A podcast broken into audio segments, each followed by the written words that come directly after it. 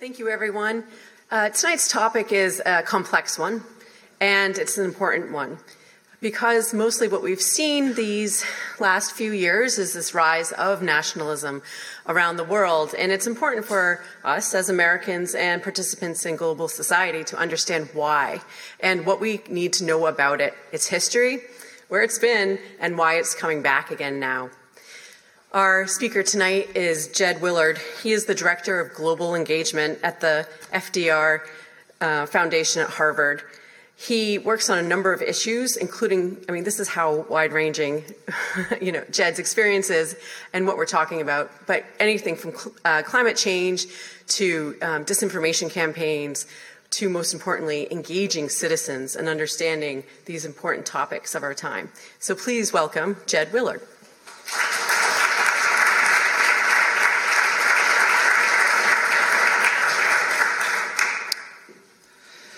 Hello, everyone. Uh, thanks so much for uh, coming out here tonight.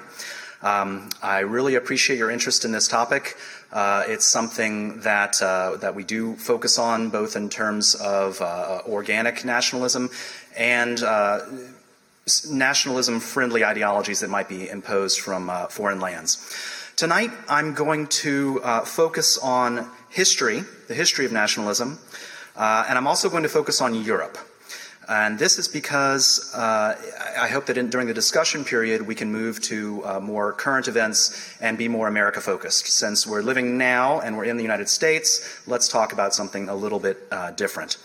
Uh, I'll also be talking about the experience of nationalism in the West uh, because nationalism is a Western idea. Now, nationalism has played a, a very meaningful role in the West, rest of the world, uh, especially in the, the second half of, of, the last century, but it looked very, very different. And I'll, I'll touch on it briefly with one slide, but I'm really going to be focusing on, on the history and present of nationalism in the West. And then finally, one last introductory note.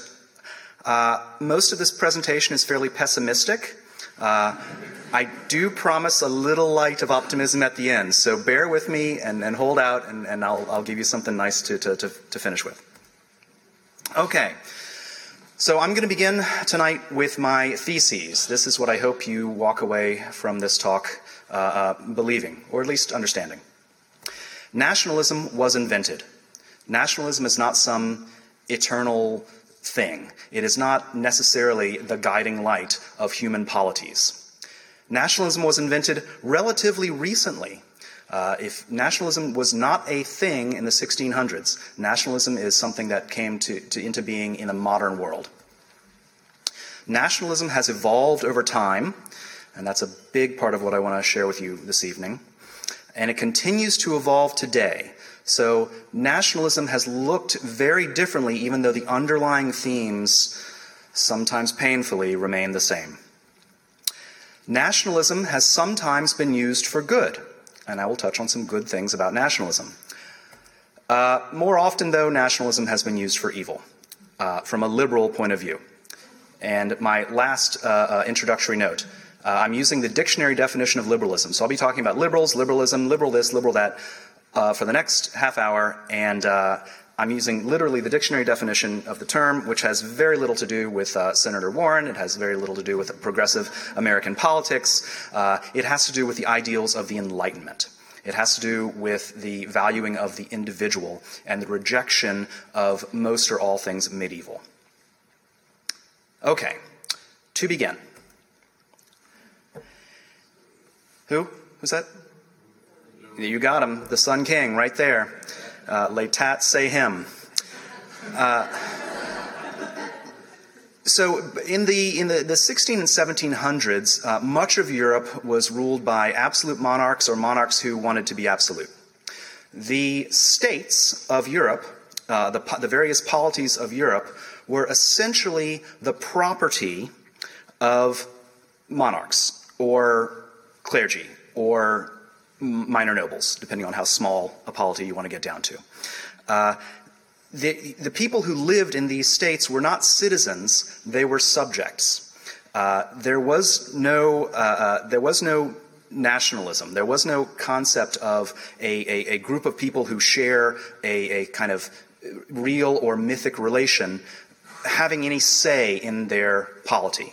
These were rulers who ruled their subjects.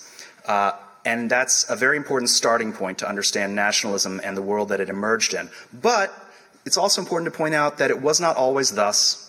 Uh, if you go back to the Middle Ages, uh, things looked very differently. Uh, the 1700 isn't that far away from 1500, and in 1500 it's a bit of a stretch to really even talk about states. Uh, the subjects are still the property of these rulers, but it's a different world where the monarchs are not absolute. The monarchs are, uh, there are a number of, of, entities, not individuals, to whom they have obligations.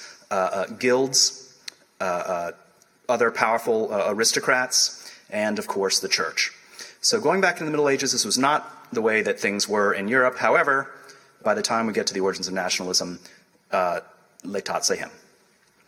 All right, so what happens in um, what happens in the 1700s? Uh, in the 1700s, uh, nations don't exist, but states and borders and leaders do. So states, at least by the time of, let's use 16, 1648 Treaty of Westphalia, states have borders and are considered sovereign. This is a, a, a big deal. We still live in a Westphalian world where we're not supposed to interfere inside each other's borders, even though that's starting to, uh, to fray to a certain extent. Uh, also in the 1700s, you have the Enlightenment. Now, the Enlightenment, you're all familiar with it. Uh, for the first time, uh, uh, Westerners are, are studying and expounding upon the importance of individuals as individuals, not as members of a group, with individual rights. Uh, the 1700s culminates in the French Revolution, uh, where the, uh, the, the, the, folks living in France decide that they no, want, no longer want to be just subjects of the king and obedient to the nobles and the church, but rather they would like to have a different kind of system. Uh, eventually, this revolution leads to the, uh, the, cutting off of the head of state, uh, literally, um, which is interesting. I mean, it's interesting from a number of points of view. It was interesting to the king. Um, it, it poses a problem in a world where the state itself is the property of the monarch. You just killed the monarch. This was enormously shocking uh, to, to, all Europeans.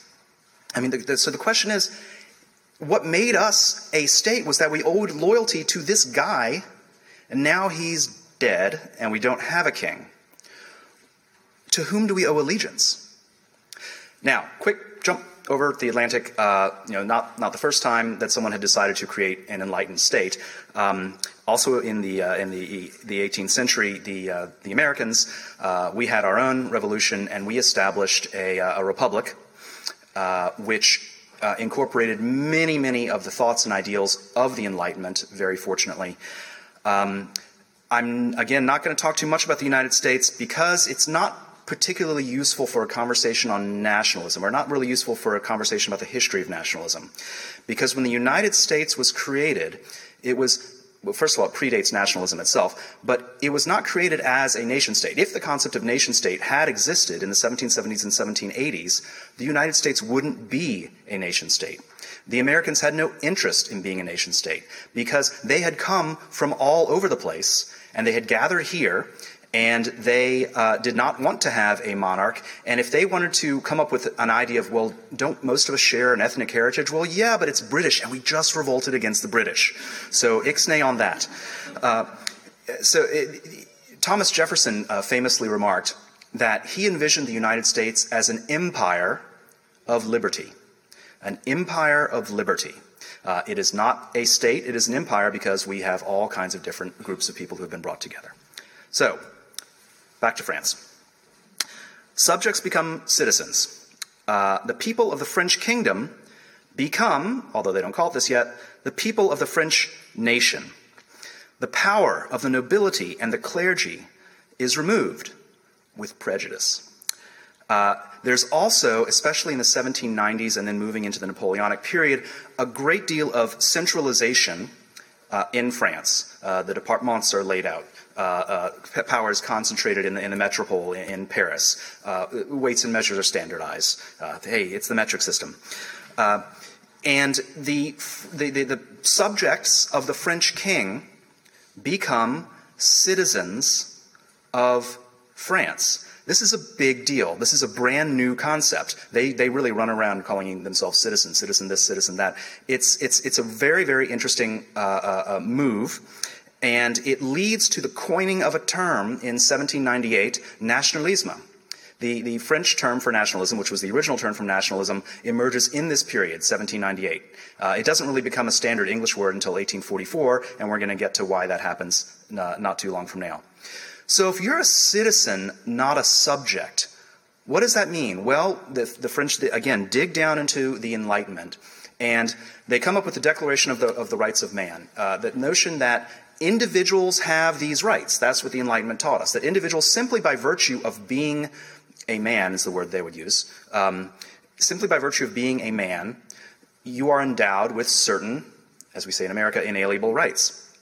Um, it's, it's it's very, very different from the medieval world, again, where no one had rights. There were obligations and there were loyalties, but not so much rights.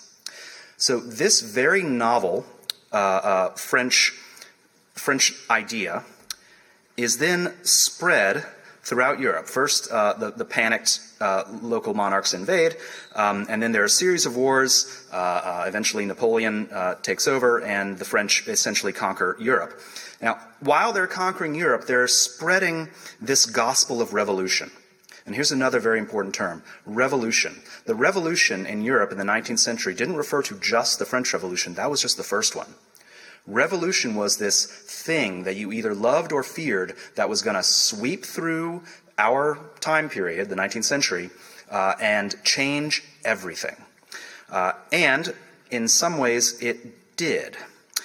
Uh, so, Napoleonic Wars end. You have the Congress of Vienna. The uh, the, the, surviving uh, monarchies attempt to um, to, to to restore uh, the, the, status quo from prior to the revolution. Let's just go back to the 1780s and pretend that we didn't just have a generation of utter violence.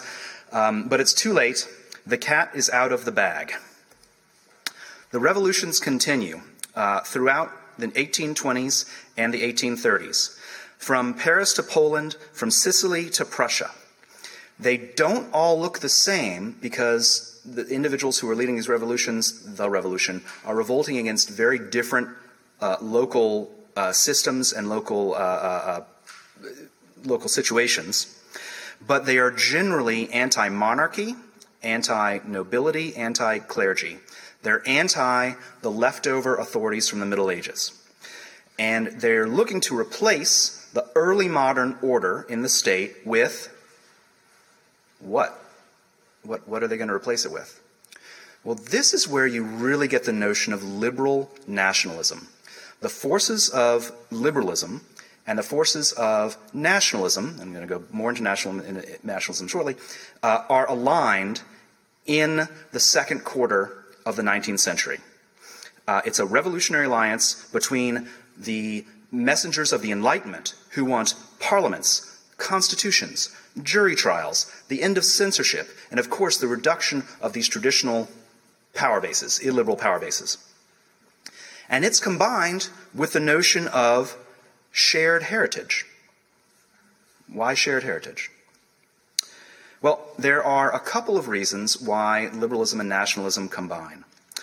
Uh, and one of the biggest ones is that other than France, England, Portugal, and in a different way Sweden and Spain, other than those countries, everywhere else is different. You know, in, in France, it was relatively easy to say, we are no longer the subjects of the French king, let us be Frenchmen.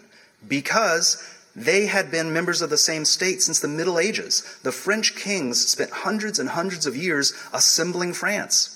Not too many hundreds of years before this happened, they spoke, France was full of people speaking very different languages. You have someone from Brittany, someone from Provence, and someone from Paris would not speak the same language. Uh, they had had terribly divisive religious wars. Uh, France had been cobbled together through great amounts of struggle over time, as had England, as had Portugal, and then again, differently, Spain and Sweden. But that's it. That's it. Once you leave France, and you try to impose this idea of liberalism, liberalism for whom? Citizens of what? If I'm no longer, uh, uh, if I'm, no longer uh, uh, a subject of the bishop, Who, what, whom am I a subject of? What am I? Uh, this is a, uh, a map of, um, of, the, of the, the, the, German Confederation showing you how all of these people who spoke German and may have in some ways identified as German in that they could talk to each other uh, were not members of the same state. So if you were going to bring a kind of nationalism to Germany, you were going to have to do something very differently from what you did in France. Now that's one model. That's the German and Italian model, where you have groups of people who speak the same language but live in different states. Further east, you have these transnational em- empires, uh, primarily uh, Russia and, and Austria. And the Russians and the Austrians, while the states were the property of the emperor, they weren't at all ethnically homogenous. In fact, quite the opposite. Russia, to a slightly more extent than, than Austria, but they were very, very, very uh, uh, mixed up in terms of ethnicity. Uh, and so the, the, this notion of nationalism uh, joins with the notion of liberalism, and the call goes out for unity and freedom. Uh, so, unity and freedom. Unity let's all come together as this united entity who speaks the same language and has the same heritage and perhaps the same culture. Uh, and inside this new entity, we can all be free individuals. It is a pipe dream. Uh, there is no reason why the nationalists who wanted ethnic homogeneity and the liberals who wanted individual rights and freedoms should have gotten along as they found out very soon. At the time, of course, they had the same enemies. And their goal was to free Europe of both domestic and foreign tyrants. Now, there's another reason why nationalism took off, and it has to do with Romanticism. Romanticism is the, uh, as you all know probably better than I do, it's a 19th century uh, cultural movement. Romanticism uh, to, to the Romantic, modernity, this world of proto industrialization, people moving to cities, people moving across borders, uh, people overturning these, these ideas of privileges that we've had for eternity. That's scary. Modernity is scary. So we're going to look to a simple, we pretend, agrarian past. We're going to celebrate tradition. We're going to celebrate our attachment to our lands. We're going to recognize that cities and proto industrialization are, are scary and they destroy our sense of community. So we're going to look to create a new sense of community uh, within the nation, within this idea of a, a shared heritage that's linked to the land.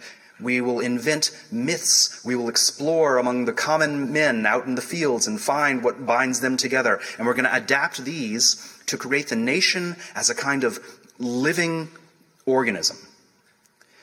Now, as you can imagine, if you're going to take a group of people and start making them believe that they are one single living organism, you are probably going to devalue the individual. But that didn't happen yet. Now, I have, I said I was going to say good things about nationalism. Romanticism, great art. It really tapped into the emotions. It tapped into the, the these, these existing uh, artistic traditions and, and, and, and local traditions. Uh, wonderful art, wonderful music. My favorite orchestral music on earth is from the Romantic period. So, Romanticism, great for art, bad for politics. All right. So, uh, back to uh, Germany. The goal in Germany and Italy of these liberal nationalists is to unite German and Italian speakers. Obviously, this is resisted by the local powers who are functioning as absolute or near absolute monarchs in their own little zones and don't really feel like giving up that power. Meanwhile, over in Austria and other parts of Eastern Europe, the goal is national autonomy. Uh, and of course, the liberals working with the nationalists, the goal is also national autonomy with individual freedoms within that new autonomous state. Okay, 1848. We're sitting in a building built in 1848. It wasn't that long ago. Uh, it's holding up. Uh, 1848. The cry goes out for unity and freedom and revolutions break out almost Europe wide, starting in Paris, and the news just sweeps through like a social media viral video, uh, sweeps through Europe. Uh, and the revolution works. It works. The, the, the, the powers that be the, the, the monarchs and the dukes and the mini princes, they back down. Uh, the, the, the Kaiser says, when his army says, eh, you know what, why don't you just leave Berlin and we'll just bombard it and kill all these rebels. The Kaiser says, no, no, no, no, no, don't do it, and actually comes to his uh, balcony. And they, some of the, the dead revolutionaries are brought into the courtyard, and he takes off his hat and bows his head, refuses to give them a constitution.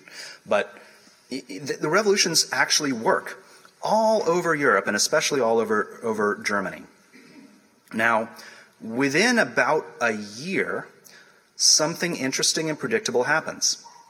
The revolutionaries realize they don't like each other. The peasants are thrilled to burn down the house of their landlord and get rid of all those records of the debts they owe, and that's it. Otherwise, they're embracing tradition. Uh, the workers, again, this is the, the, the, begin, this is the industrialization period. The workers uh, are perfectly willing to riot for jobs and bread, but they're not really interested in these, these convoluted uh, uh elitist enlightenment ideas. The artisans, that is, the craftsmen, are extremely interested in helping out the, the intellectuals at first uh, because they are actually quite afraid of these workers in the factories uh, uh, replacing them. They feel like they've lost privileges and they want to get them back. Uh, although they, they quickly change their tune once the revolutions are successful and they feel that they haven't been given their due by the intellectuals. Meanwhile, the intellectual elites, the leaders of this liberal nationalist movement that has just overthrown a number of different governments, are terrified of the rest of these guys because they want to preserve their property. They see in these masses revolting a, a socialist threat, a proto socialist threat. Uh, and so, realizing that they actually don't like each other, the revolutions collapse, the, the various traditional rulers who still have their armies simply march back into power. Thousands of people are uh, imprisoned or exiled, and that is the end. It is a return to the old order.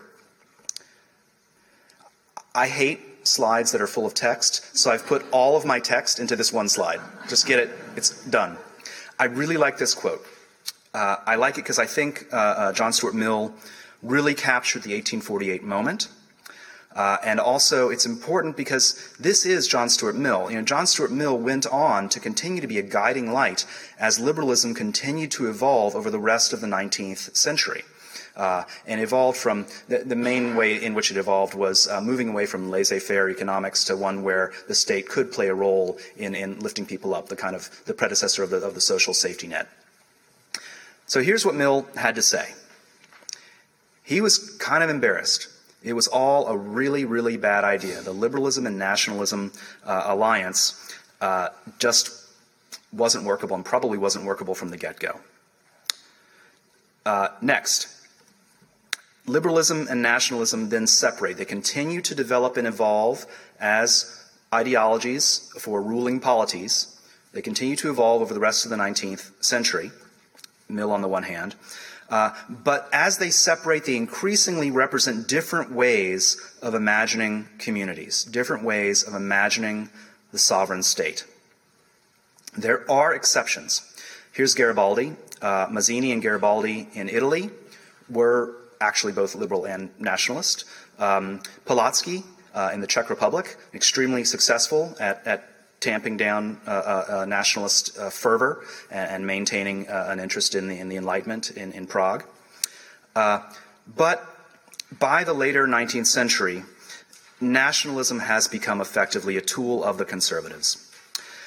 And why not? It's a really powerful way to consolidate the state. Uh, it's a way to get the regular people to buy into this idea that we have all come together the way the French did. We are a unified nation, we're a unified state, and we're loyal to our leaders. Nationalism is adopted and put to use by the big landholders, who are more often than not the traditional elites, nobles and clergy, uh, and also the industrialists, the big industrialists. Uh, nationalism is uh, especially popular in Germany because just as the liberals failed in 1848 to unite the nation, the Prussian militarists succeeded. The Prussian militarists won the battle that the liberals lost. And German intellectuals very, very quickly, for the most part, abandon liberal ideas and become more militant than their equivalents in most other countries. So nationalism becomes dominant throughout much of Europe, and it's also dangerous. Here's Bismarck. Uh, why is nationalism inherently dangerous? Well, by building this intense, semi, either or semi-fictional or fictional um, uh, in-group, you are, of course, creating an out-group. You're actually creating multiple out-groups. One thing that nationalism very quickly generates is a hatred of foreigners. If we are all one family, then what and what works helps the family helps the family, then what hurts the family hurts the family, and what helps their family probably hurts my family.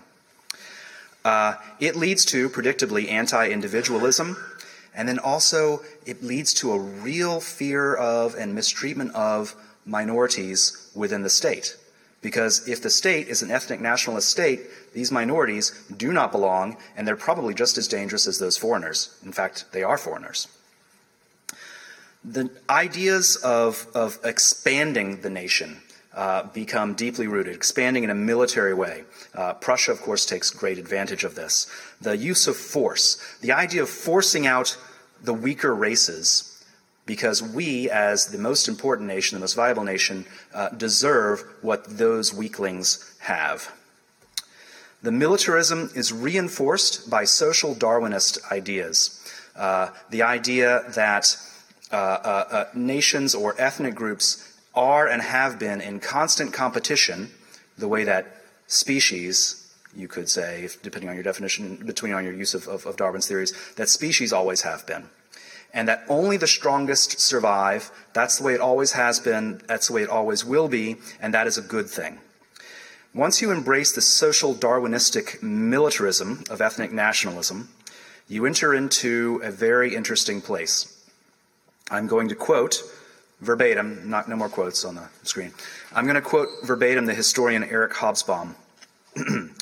Hysterically nationalist and xenophobic, idealizing war and violence, intolerant and given to strong arm coercion, passionately anti liberal, anti democratic, anti proletarian, anti socialist, and anti rationalist, dreaming of blood and soil and a return to the values which modernity was disrupting. That's Hobsbawm's uh, definition of the ethnic nationalists of the late 19th century and early 20th. Ethnic nationalism is incredibly powerful.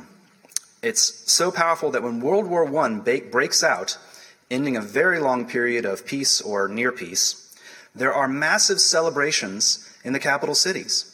The young men come out singing and dancing. The girls are throwing them flowers. It's, a, it's war. It's war. We're finally going to war. We finally get to prove that we have value to the nation. Uh, there's, um, I'm sure a lot of you are familiar with the, uh, the Shackleton exp- ex- expedition, which heads out to go uh, to Antarctica.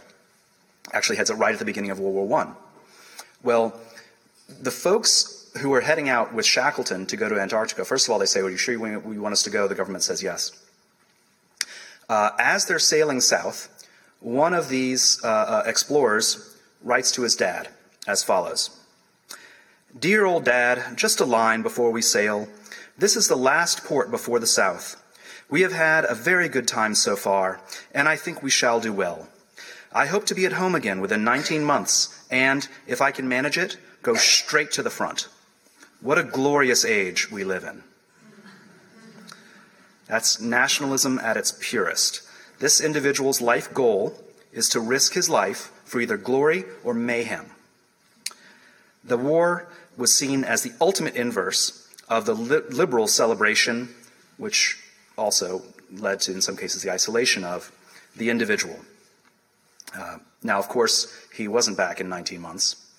Uh, they were trapped in the ice for years. Uh, when they did make it back, the war was still going on, to everyone's surprise, and almost all of them did enlist. They did go to the front, and a lot of them died, having survived the horrors of Antarctica. World War I, uh, somewhere up to uh, 40 million casualties, many lost in pointless charges across no man's land. Uh, average of 6,000 dead soldiers per day.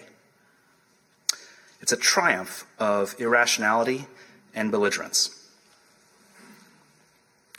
After the war, many intellectuals rebelled against nationalism, seeing it as one of the causes of the horror and the carnage. But it turned out that this ideology was very powerful and very embedded in the European psyche. And then you add to that uh, the fear of Marxism after the Bolshevik Revolution. And uh, in the 20s, and then, of course, in the 30s, democracies fall across Europe. We see the introduction of a new form of nationalism fascism. Fascism, amazingly, is able to be even more anti individualist and anti intellectual, which is an achievement. And then, of course, Nazism, uh, the ultimate expression of blood and soil ethnic nationalism, uh, the utter rejection of the Enlightenment cosmopolitanism, the uh, absolute embrace of mythology and racism. World War II, somewhere up to 85 million casualties.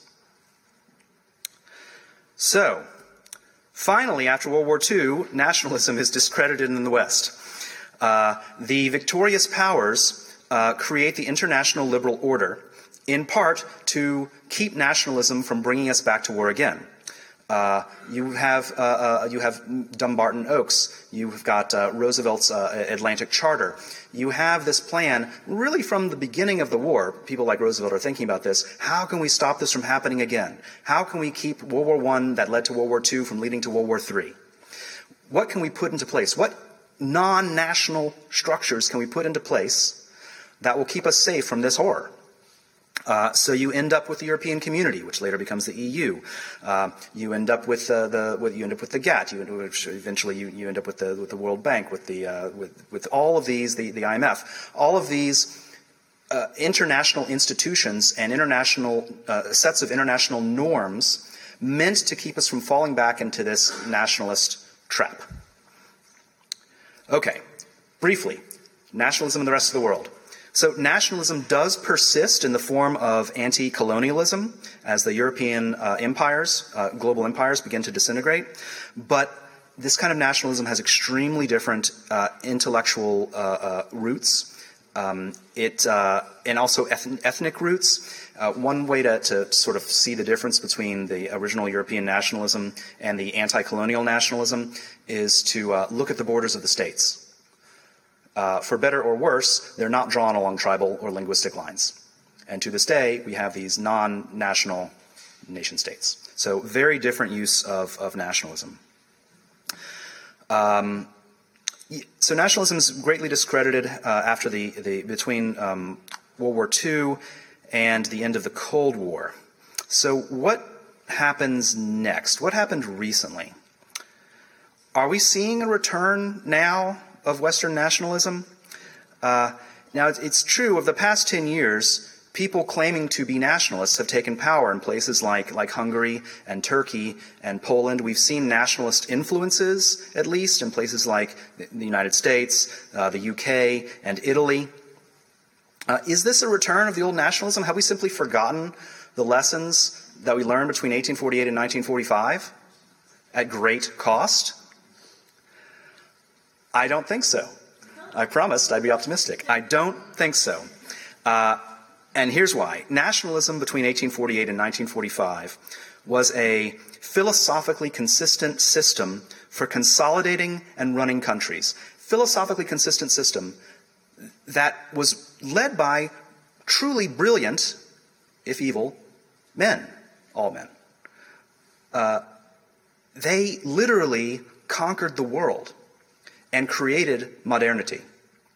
It's not a gimmick. But for Orban, it's a gimmick. It's a gimmick, and I'm going to try to tell you why I think that is.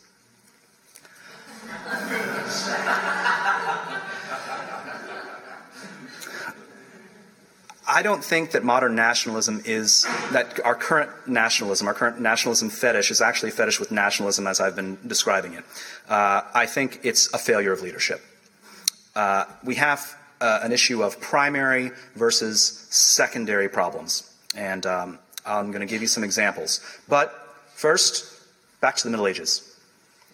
Back to the Middle Ages. All right, the Middle Ages were times of, there was some consistency, but there were also, during the Middle Ages, times of intense change and even peril, especially the 11th and the 14th centuries. Uh, fear of social change as feudalism replaced the communal values of what we call the Dark Ages. Um, the seemingly intractable challenges, such as the Black Death, is a big one, uh, lead to scapegoating. So, in the Middle Ages, when there were enormous social challenges or existential threats, what did people do? Well, they did what humans always do they picked scapegoats to blame. Who did they blame in the Middle Ages? Jews, it's always the Jews.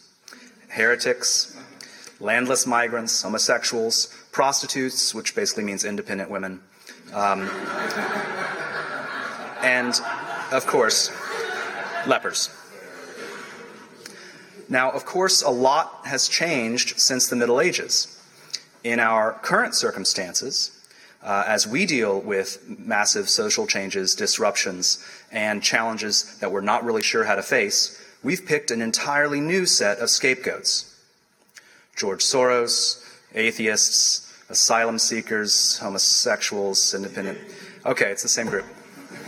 It's the same. It's exactly the same.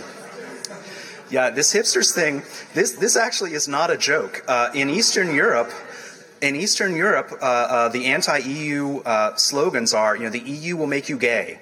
Uh, if you like the West, you must be into bicycling and being a vegetarian. I mean, it's, it's real. This is a real uh, bias.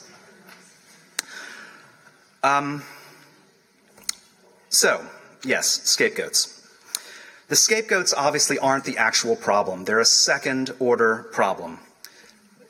These guys weren't responsible for the Black Plague, and they're not responsible for the unequal distribution of the gains of globalization. And they're certainly not responsible for climate change. They're just scapegoats. Burning witches does not solve your problem. It doesn't. It never does. All it does is burn witches. So, what do I think is going on today? Why do I think it's a gimmick? Okay, so we've got real issues. There are, in fact, real social and economic changes happening all over the West, all over the world. Uh, Asia really is on the rise. The Europeans are no longer dominant across the globe. Uh, we, we are, in fact, empowering women and minorities. These are real. Um, those social changes are real and need to be explained and, and they need to be dealt with and need to become accepted by the population, or if they are, in fact, negative, uh, somehow mitigated. There are also real world challenges. Uh, the ones that I mentioned are the ones that I worry about most. Uh, in the growing or perceived to be growing inequality, which has to do with globalization. We actually saw the exact same thing during the first period of globalization uh, back in the late 19th century. Uh, similar results. Uh, climate change, while there are many nationalists who simply deny it exists, is going to exacerbate these tensions. When you run out of water, you get in group, out group really fast. And then there's also automation and artificial intelligence, which are going to very likely, very soon, eliminate entire classes of jobs. Now, all of these are hurdles that hopefully we can get over, but in the meantime, they are leading to real fear and real societal divisions. And when there's fear and there's societal division, you can take advantage of that by becoming a populist leader. You can just stoke fear and, and, and stick your finger on those social divisions as much as you can. You can get some help from Vladimir Putin sometimes. You, this is how to be a populist leader. Meanwhile, to actually solve the social and economic, uh, to get us through these, these changes and these challenges, it requires authentic, thoughtful leadership. I have the great honor of sitting in FDR's chair every day. And it is, um, it is amazing to me to think about how he was able to thread the needle between, uh, the thread the needle of liberalism between fascism and communism. These weren't gimmicks, fascism and communism. They weren't idle threats. These were committed people who knew, who knew that their way of running governments was the future.